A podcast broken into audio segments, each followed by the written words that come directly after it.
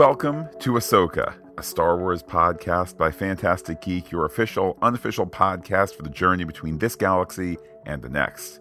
My name is Matt, and joining me in the co-pilot seat is Pete. Hello, Pete.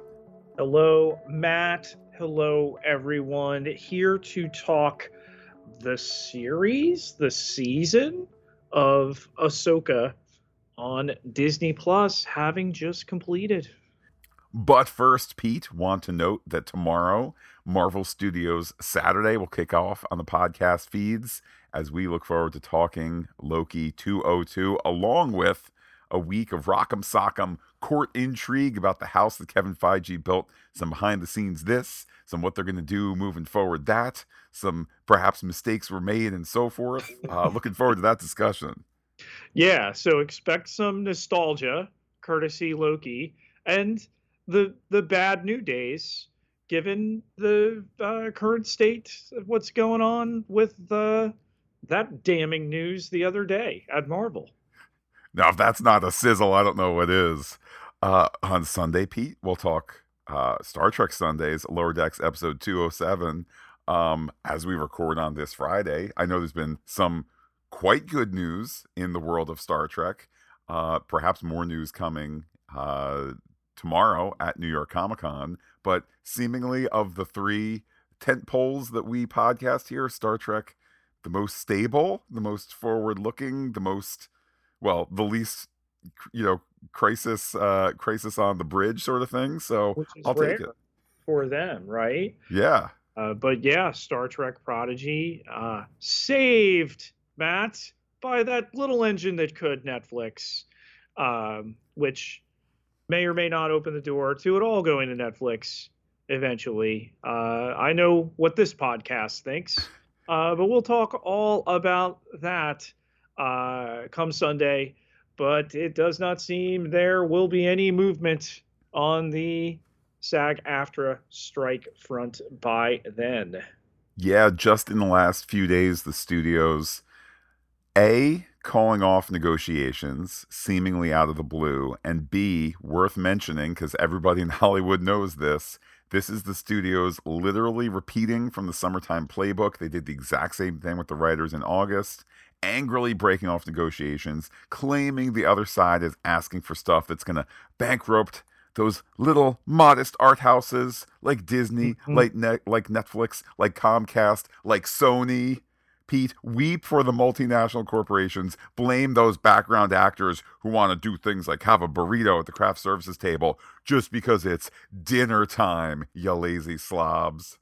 The number I read uh, recently was five thousand dollars, okay?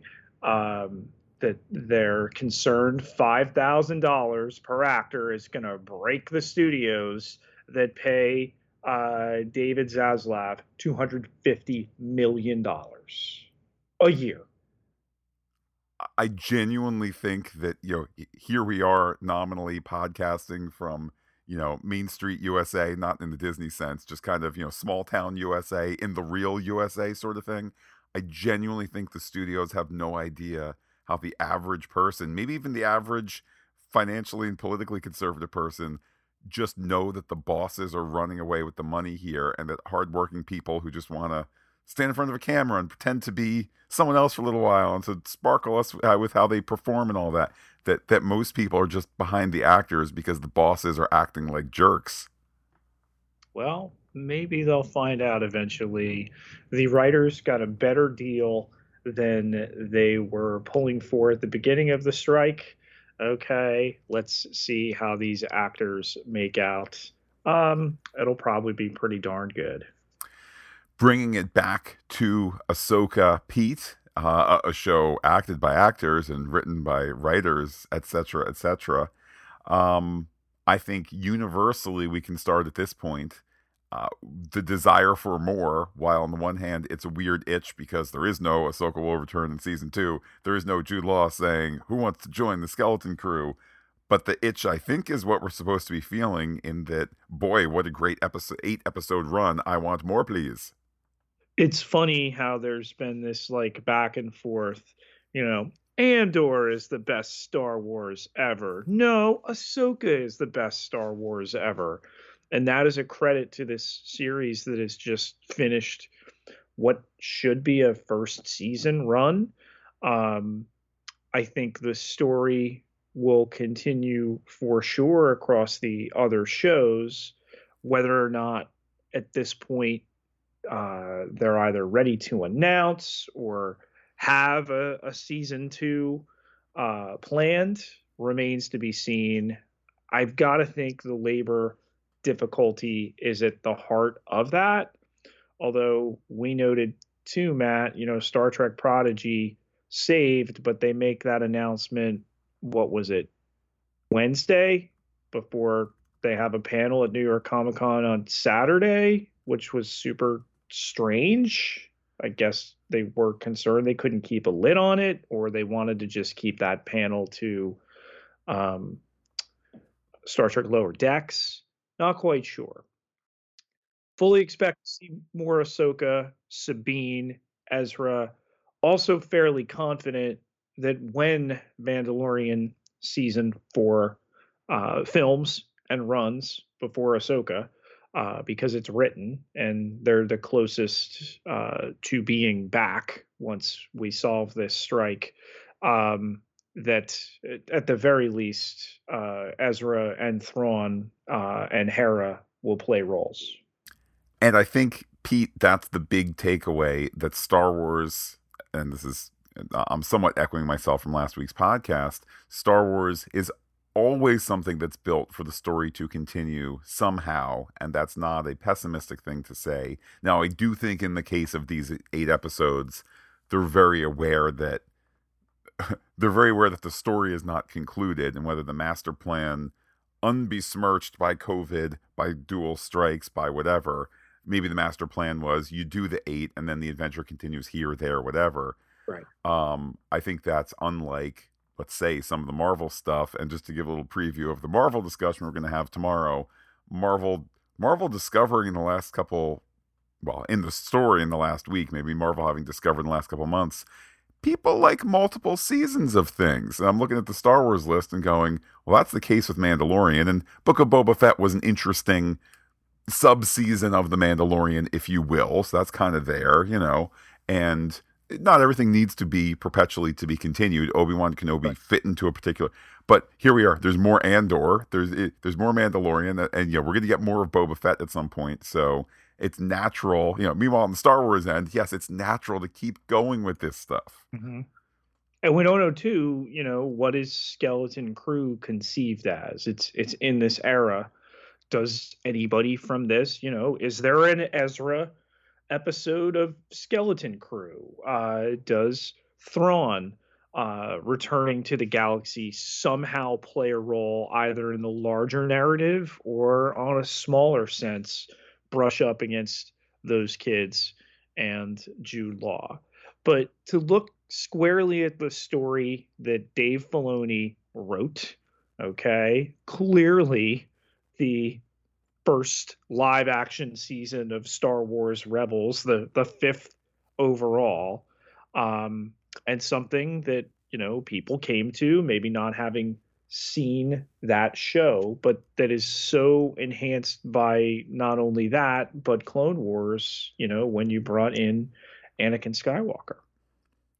And, you know, I'm someone who has seen most, if not all, of Clone Wars. I don't know that some of the later season, the Netflix save season, yeah, and whatnot, I don't think I've gone super deep with that. Did um, you do the end of it? I feel like my end of Clone Wars was when Ahsoka left, and or that uh, season. You need to, so you we saw bits of it in in the second Ariana Greenblatt sequence when they were on Mandalore. Go back and watch the last four episodes. It, it's really presented like a movie of the seventh season of Clone Wars. They are spectacular. Well, and I think that that's... So I have some gaps in my viewing, but I didn't feel that watching this season, this live action season, this season called Ahsoka, I didn't feel like there were major missing pieces. I will say, knowing where Ezra was left off and having spent time watching Rebels and so forth, I think that maybe in every episode to have people saying, but can we ever get Ezra home, for Ezra is lost in another galaxy? Maybe there was, it, it was one shake of the salt shaker too many.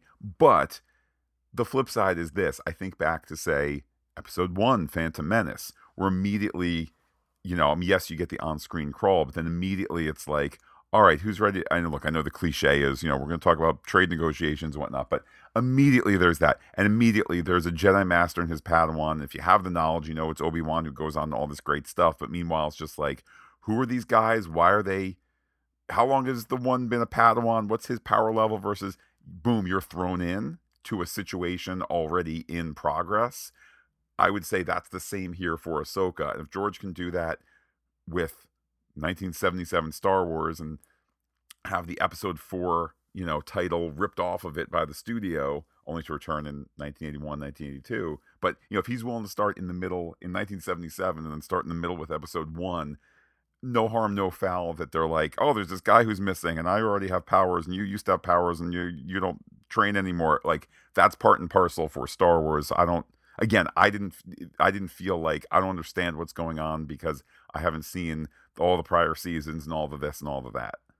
And it's such a fertile time for storytelling, you know, even with Mandalorian exploring this time frame, we've had so little of the rebellion, the New Republic, this transition, um, other than, of course, that they're patently inept.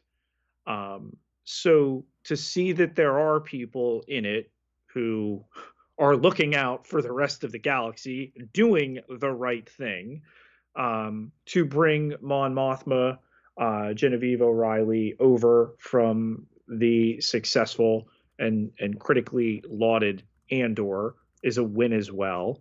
Um, I, I think just about every button they pushed with this season was successful. I know there were some people that thought, well, eh, first two episodes that dropped at once didn't really, you know, uh, push them forward, but the pace just picked up with each episode. And I think the finale is, is just, I'll repeat the phrase I did in our podcast of it. I think it is beautifully bittersweet.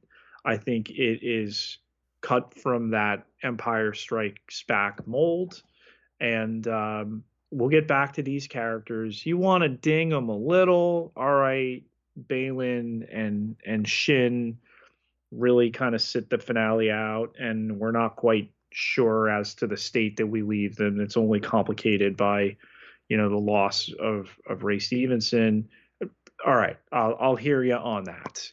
Um, but my gosh, you know, what they did with Ahsoka, you bring in Anakin.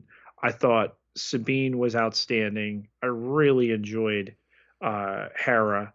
Okay, I, I think we could have gotten a little bit more.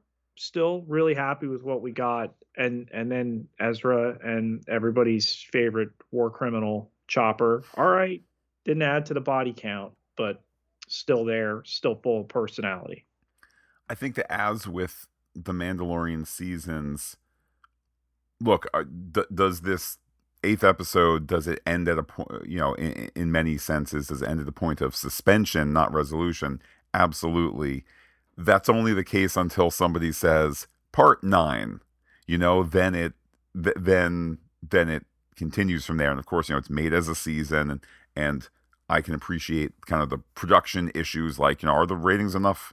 Are the clicks enough to continue with the next season and so forth? But I feel like this was so obviously made to just simply continue with the next eight parts whenever that may occur, that I almost feel like the fact that we spend so much time in part one getting to know Balin and Shin and understanding their perspective, and look, they look like Jedi, but it's red, like, you know, all of that great intro there. Fine, it hasn't paid off by the eighth episode. I'm, you and I both extremely fond of that eighth episode, and I feel like I'm willing, I'm willing to give it and the show and Filoni and Favreau and the whole crew that benefit of doubt to say yeah, it's only it's only unresolved for now. Let's get through a strike. Let's shoot. Let's see again in eighteen months to say. And part eight, here's where Balin continues, sadly, perhaps with another actor. Here's Shin's next stop on her journey of of of a comeback story, of only getting worse, of foolishness, of whatever it is, you know, and so forth down the line. You think not only of bringing these characters that hadn't popped up yet, you know, we had Ahsoka obviously in both The Mandalorian in the second season and then in the Book of Boba Fett, but uh, to bring in live action Purgle. Yeah, we saw the shadow of them in uh, Mandalorian season three, but obviously, you know, um, predicting what would come here. And I, I think we will still see more as we leave characters stranded at the end of this series, but it's gently done at the end instead of, and that's it. What do you mean? And we know the story continues somehow, which I think makes it all fine. And we also have the foreknowledge that we're building a point in this timeline that's going to culminate, I'm going to say, in at least one movie. Why would you just make one building up all to this? Okay. I, I firmly think that idea will expand. Generally, I would agree. And I don't mean to continue to veer into bringing Marvel into the, into the discussion, but here's Star Wars so successful on the movie end. Uh, pardon me. Well, I mean, obviously it's had major success with nine, ten, eleven, you know, movies. But here, more recently, Star Wars has been so successful in the T V space. And then clearly Lucasfilm, clearly Disney is moving very tenderly in the movie space, that is, you know, we make a joke of it sometimes, but sometimes the best story is the one that you don't tell, or sometimes rather the worst story is the one you don't tell. Um, but here How we are with that Jabba the Hutt rise and fall movie that didn't happen, Matt. Yeah, because that sounded like something everybody wanted to see, right? The fall of the character we already saw the fall of. Um, you reference this movie that um was being worked on, directed by Guillermo del Toro, written by David Goyer. Um, you want to tell me two years from now, a David Goyer, uh, Guillermo del Toro movie is coming out about blank. Give me any title. A hard-boiled cop on the edge. I'm immediately interested. But as you're saying, Pete, yeah, I don't, I don't have an interest in a Jabba the Hutt movie, particularly since I know the ending. It's different than, let's say, Obi-Wan Kenobi as a series, or if that had been a movie. The character is beloved, and the fact that we all have experienced two generations of actors playing it adds to it. You say, "Oh, we get, you know, he he did so good. He was so like the original. We get more." This is the Obi-Wan Kenobi series is more cake the day after a birthday versus the job. I, that was a good movie. That was a good move to axe that movie. I don't care how brilliant it was or this and that the other. I just have no interest because who am I going to root for in it? Period. Um, and I think it's the type of thing they explore either in what is now the Lando movie, uh, that I'm sure will have elements of what a second Solo movie uh, would have included.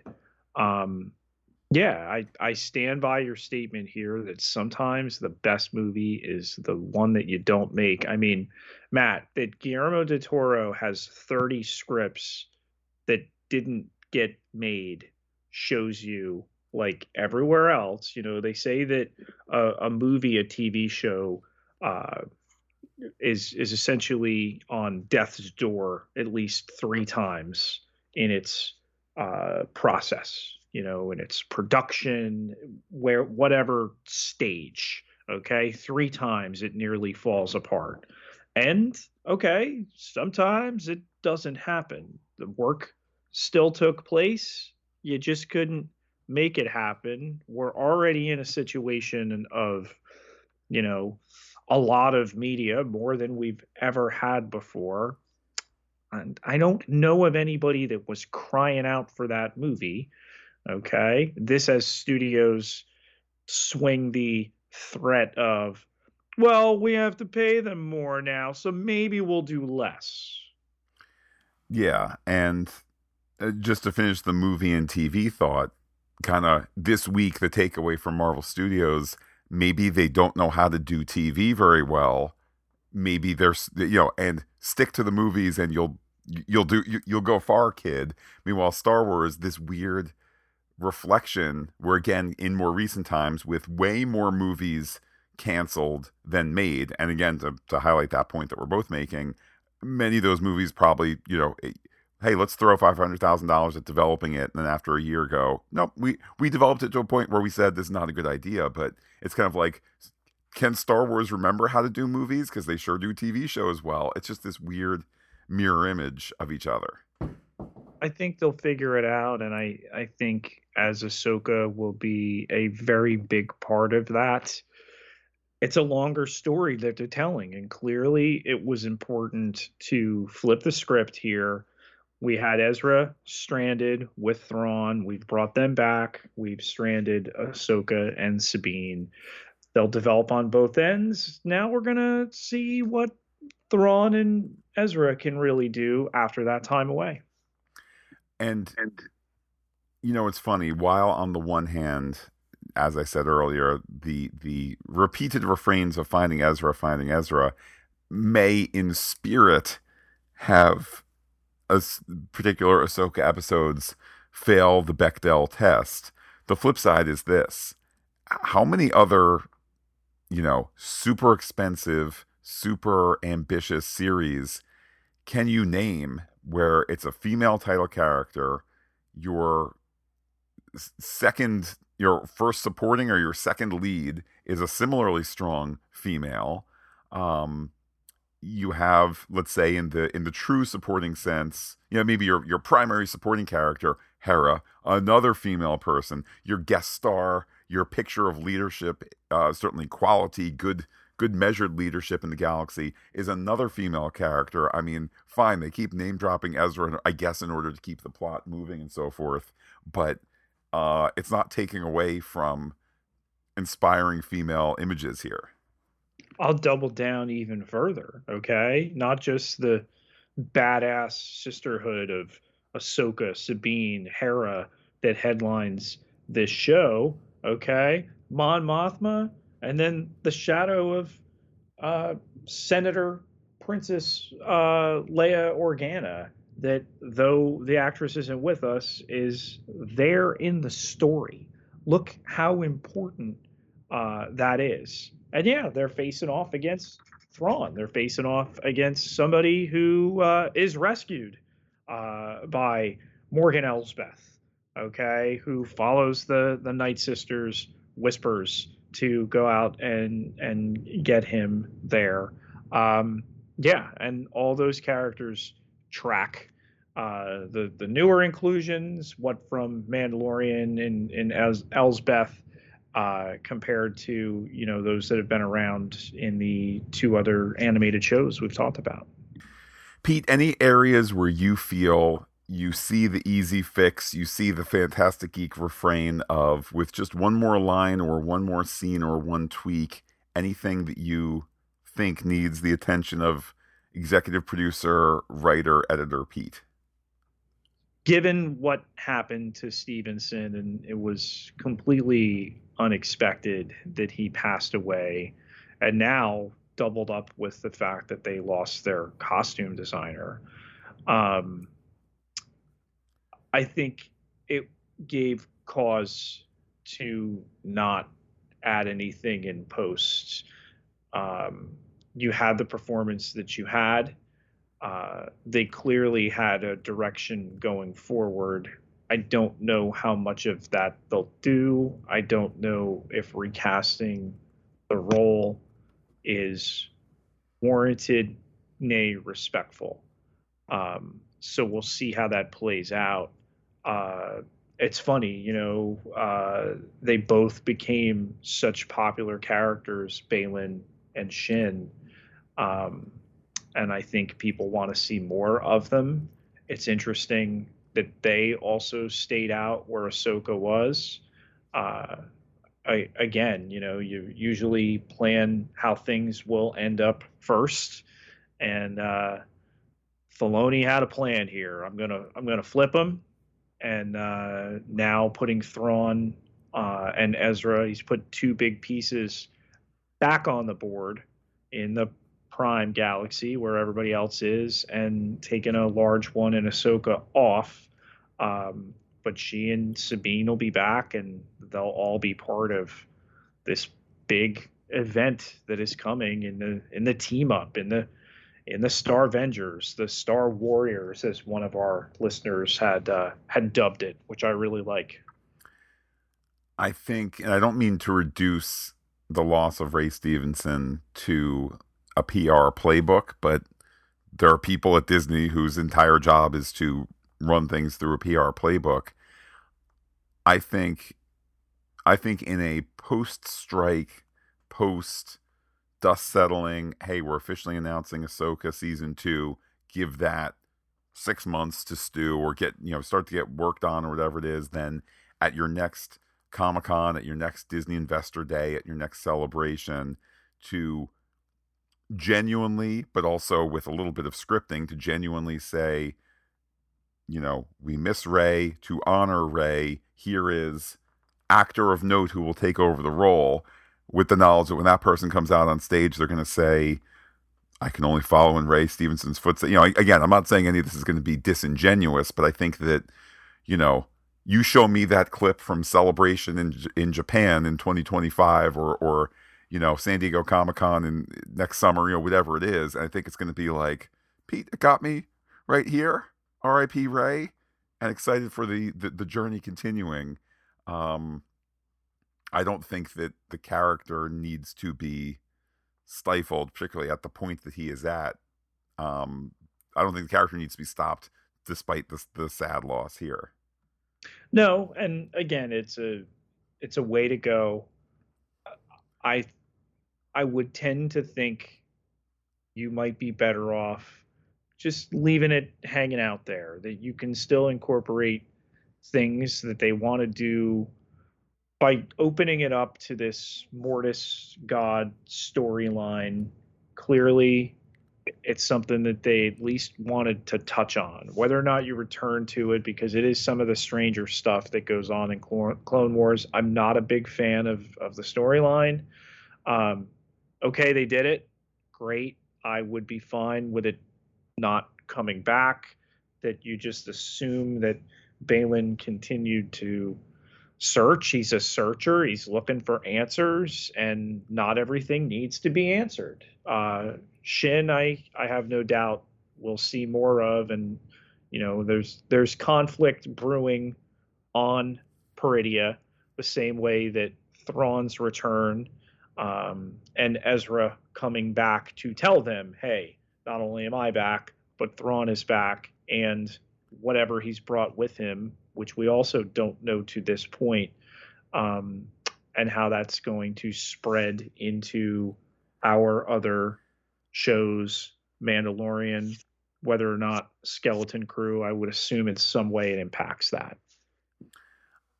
It's funny, you kind of speaking what changes would or you would or would not have made and so forth. My memory, and I mean, a season ago when this started, though it was seven weeks ago, but, you know, thinking back to August twenty-second when the first two episodes dropped, my recollection is it felt like a long, I, I, I feel like there were some pacing issues. Maybe part of it was the fact that it was two episodes at once, yeah. Which is always a curious, it's a curious choice. I know at the time we said, hey, look, Nielsen now counts minutes, so maybe this is a way to have extra splash because look, it's in the top ten and things of that sort. I think it and worked. Look what they've done with Andor, having done three at once. I uh, think that Andor had a script problem, and the script problem was it took three episodes to get started, and the yeah. distribution solution was to do three at once. But that maybe in retrospect, if you wanted to do it differently, I don't want less episodes of Andor, but I think that's a script problem that got solved in distribution. I don't know that the Ahsoka pace for the first two episodes, I'm not complaining, but I don't know that we needed to have, like, did somebody say these first two episodes are kind of slow, release them at once so we can get to the good stuff in three with Mon Mothma and this and that, the other? Well, remember, it's it's only a an issue perceived for the first week of the show, right? And right, then right, you've, right. Got three. You've got more of it. Um, they gave us more. You would have been fine having Sabine stabbed, uh, leaving on the shock of that and waiting a week. They wanted to give you more right away. Um, it was amazing too. Yeah, we knew that Anakin stuff was coming, and that was a not very well kept secret. Intentionally, they had cast him. They were upfront about that. Um, but bringing in Anthony Daniels, that Jason was involved in this, they managed to keep a lid on that, and that so much of what they showed was front loaded to the show, and they've remained very successful doing that. Um, it's interesting. The, uh, you know, Hayden Christensen mini featurette, you know, is making the rounds on social media, you know, previously recorded, Matt, previously recorded. We haven't done anything wrong. It's been previously recorded. Um, but when they get to the Disney gallery of this show, I think it's going to be something special to watch the process they went through to create this.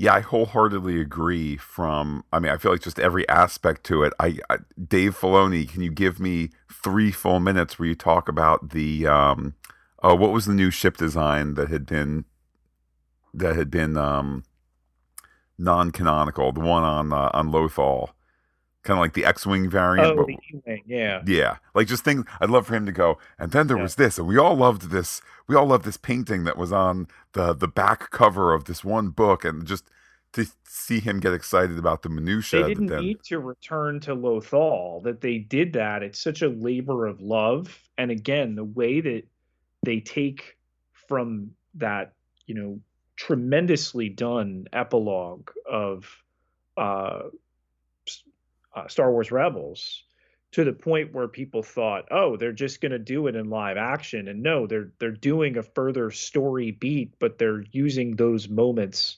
again uh, as touchstones there, as she's literally touching the stone that she's drawn Ezra on. Well, and to bring it back to this labor of love of Filoni's, I think that that's where there's a little bit of daring in the whole series, that you're trusting. Um, when I say you, I mean, I, I guess I mean the Disney, the corporate end, the, you know, Disney Plus ordering this, whatever that conglomeration looks like, to say, here's the love that there is for the animated stuff that Filoni has created. Here's how people have grown up with it in some cases. Let's do something, let's dare to do something that's in that flavor, as opposed to, can we do eight more, you know, eight more episodes of The Mandalorian Goes Bounty Hunting, which I know has never really been the backbone of the series. Um, but like, you easily could just be like, Let, let's just do more of that, where he goes after more, I don't know, monster faces and things like that, versus this more introspective, spiritual show with female leads and, and all of this. How about how heavily it, it drew from like Asian culture, samurai, you know, uh, types of moments, even the music, um, really dug. We, we know that Filoni's a massive fan of Japanese cinema. Okay. Like Lucas before him, really dug in on that. Yeah. And, and what really struck me, what was it? Was it the, um, what was the featurette that came out during the course of this? Was it on Ahsoka as a character, or right before this came out? It was on. What? Oh, the one that had, um, that talked about, uh, her and, uh, Anakin. The, yes. Like, yeah. Master Apprentice. Yeah. That's the one. But to, to get, I think that was the one that generated this. It kind of was the first time it was ever really hammered home for me. Like, really, like, you know, many people know, you know, Filoni as this kind of marginal up and comer, I think, on Cartoon Network with some stuff. And then one of his friends is goofing him, pretending to be George Lucas. No, it's actually George Lucas calling, hey, do you want to come sit and be sit by my side and make Star Wars cartoon for X number of years with a bunch of money flowing into it? That's one way to call it. Another way is George was the master, Filoni is the apprentice. George now, obviously, well gone from the day-to-day stuff, having sold Lucasfilm, et cetera, et cetera. Now it's kind of Filoni as the Jedi, and as much as Favreau has done absolutely wonderful things, I think there, there's a certain sense in that creative partnership, you know, it's Favreau who's like, let's make the let's make the show about the gun, the guy with, you know, guns and whatnot, and Filoni's the one bringing it back to Jedi and so forth. And, you know, again, Filoni and, and Lucas being master and apprentice, and now Filoni is master to other apprentices, and all of that. It's just, I, I A, I appreciated that featurette, and B, I felt it soaked into this show. The trajectory of the season is simple yet elegant at the same time. You knew that you had to get everybody far, far away, right? That you build to uh, a pinch point in the middle of the season. That fifth episode, it's it's hard to argue that that's not the highlight. Um, you know, seeing Anakin and Ahsoka interact as much as they did in that episode, but they managed to find high points after that. Getting to Thrawn, seeing him in live action for the first time, seeing what he's been up to. I mean, Ezra too, with the with the Nodi, um, and all that. You know, it, it was a really, really fun and enjoyable season. And I think that the talk is genuinely, you know, when can we have some more, please? And to, to revisit the argument I was making earlier, maybe I was for it or against it, I don't know. But this notion of, do you clump the first two together or not? Okay, fair is fair. Episode three, Mon Mothma returns. Episode four, Anakin Skywalker returns. Episode five, live action Clone Wars flashbacks return.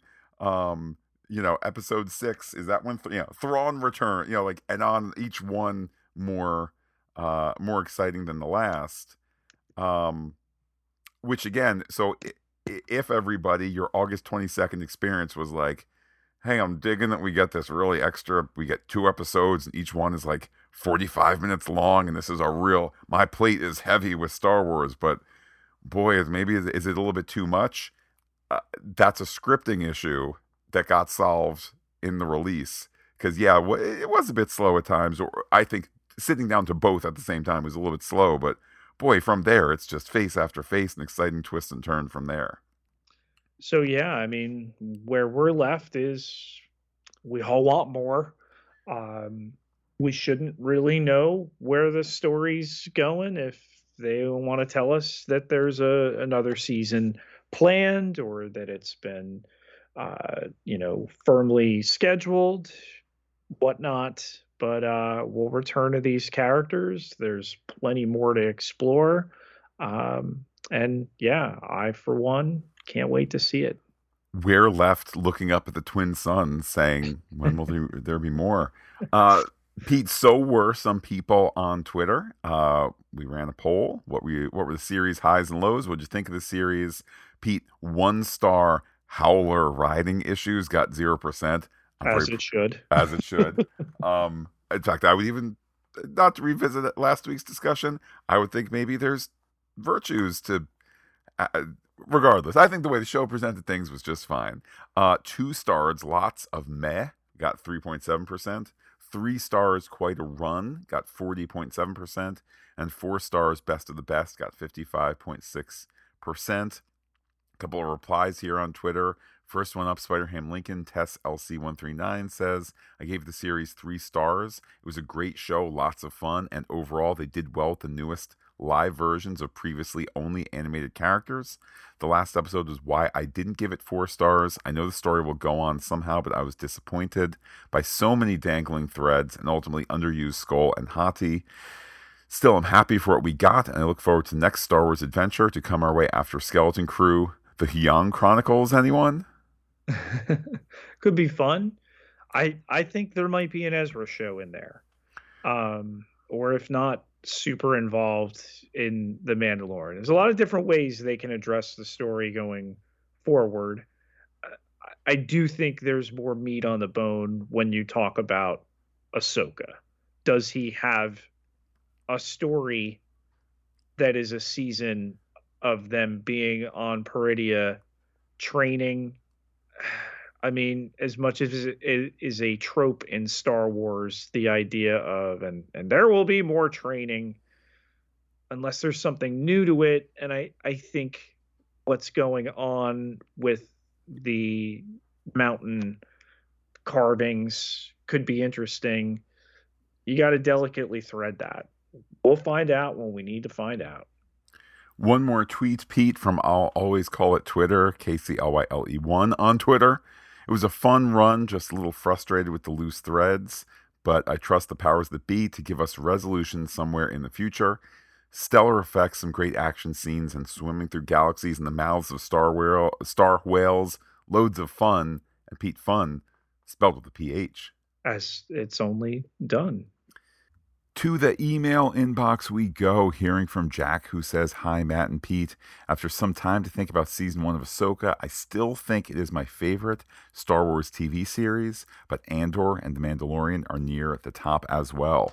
There's still plenty of improvements for season two, as they really need to reunite the whole Rebels crew, Ezra seeing Kanan as a Force ghost, and continue Thrawn's story, and Balin and Shin's as well.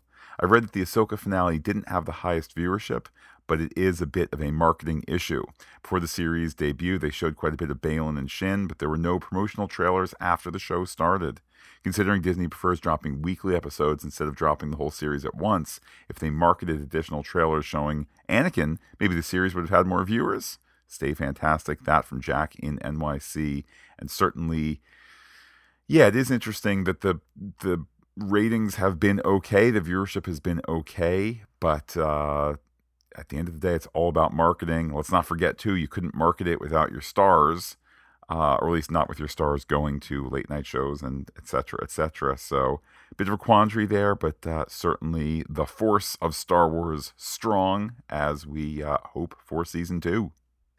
Well, Pete, this run here of Ahsoka and this feed, which I can't wait to update when we are told Ahsoka will return in, uh, that's been made by made possible by those who support us on patreon dot com slash fantastic geek, and our thanks to each and every person who goes there.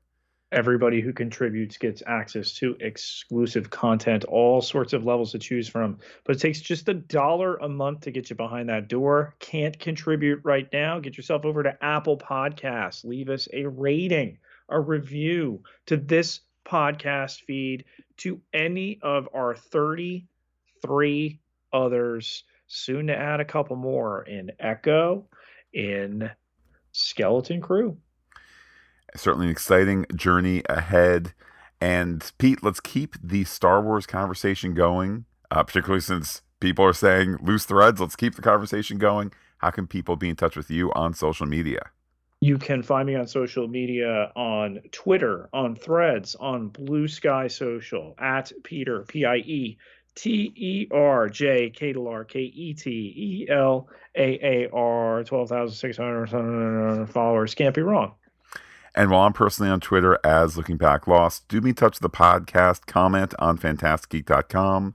Check us out on Twitter, Instagram, Gmail, and Threads, where we are Fantastic Geek as well. But wait, Pete, there's more. Facebook dot com slash fantastic geek with a P H, all one word, like it today. When next the Ahsoka feed is updated, no one can say, because always in motion. The future is certainly over on the Pop Culture Podcast feed. Looking forward to our forthcoming discussions about Loki, Star Trek, Lower Decks, and the voyage continuing there. For now, though, Pete, I will say adios to all our listeners and give you the final season one word. Talk to you soon.